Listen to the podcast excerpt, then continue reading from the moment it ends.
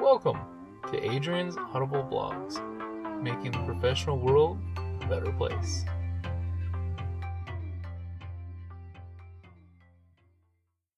Hello, thank you for joining me today. This is Adrienne's Audible Blogs. Today I'm reading, Are You Mono or Polychronic? There are two words that are not on the tip of your tongue, but they are crucial as how we view time within cultures. I am talking the cultural differences between monochronic versus polychronic. Monochronic cultures like to do just one thing at a time.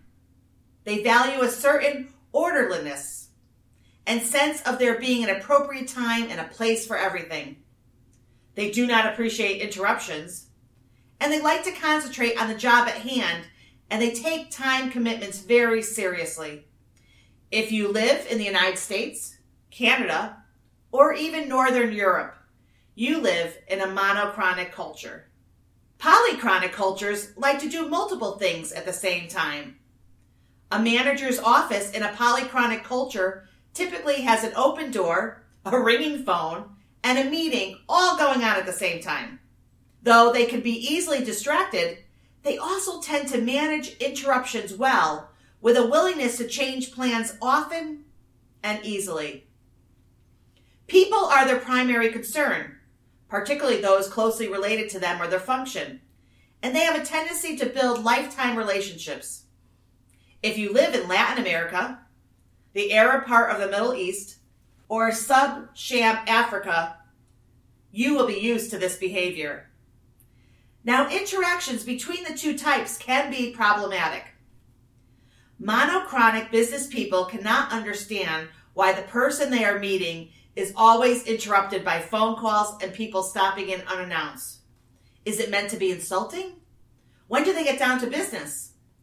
Polychronic business personnel cannot understand why tasks are isolated from the organization as a whole and measured by output and time instead of the part of the overall organizational goal.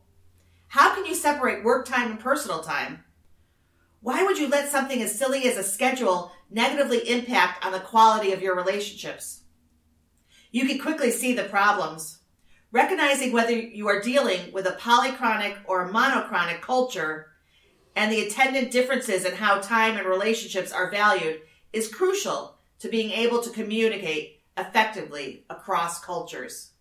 I appreciate your joining me. I am Adrienne Barker. I have Professional Global Etiquette, and I am an etiquette educator and a soft skills topic workshop presenter. And I love to share my thoughts and my workshops with your business on soft skills and etiquette workshops. Thank you. Hi, this is Adrienne Barker. Thank you for listening. Join me first and third Thursdays for Adrienne's P's and Q's, where we discuss off-the-cuff everything etiquette every day for everyone. Listen live on w w w dot w four the number divas dot com. Adrienne's P's and Q's. Love to have you join me for the show. It is the duty of the tenth man to disagree. So what do you hope to accomplish? I am asked this question almost daily. What do I hope to accomplish with starting Professional Global Etiquette? I think everyone needs to value themselves and their time and what they do in their life. If you want to be successful, you should constantly be educating yourself and working on various business skills while learning new skills and even redevelop what you already know. The problem that many of us face is that we forget how to handle the simplest of problems and the most complicated issues. I also want to teach how to be the tenth man in a business organization. It is often too easy to think the same as everyone else and not stand up for what you believe. But the tenth man teaches you that you have to use critical thinking to see how an entire picture would look like if you were in a different direction. There must be at least one person who will stand up for an entirely new and different idea. I will be teaching how to be the tenth man in business. I've always been the devil's advocate, yet I even knew when I was in my twenties the importance of reasoning differently and looking at things from different sides. I can teach others a skill and the courage to be Debbie Downer. I will also educate how to take one step further in the work you create. My take on the skill is that you must learn and then practice. No matter what your business is, you do the best you can, and then I suggest you take one additional step. You must take a quiet minute to think what that step would be and then do it. So, today's Debbie Downer will be tomorrow's successful Sally. Thank you for joining me on today's Adrienne's Audible blog.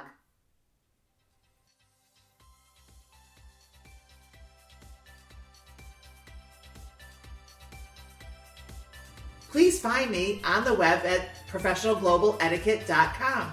I hope you enjoy. Thank you for listening.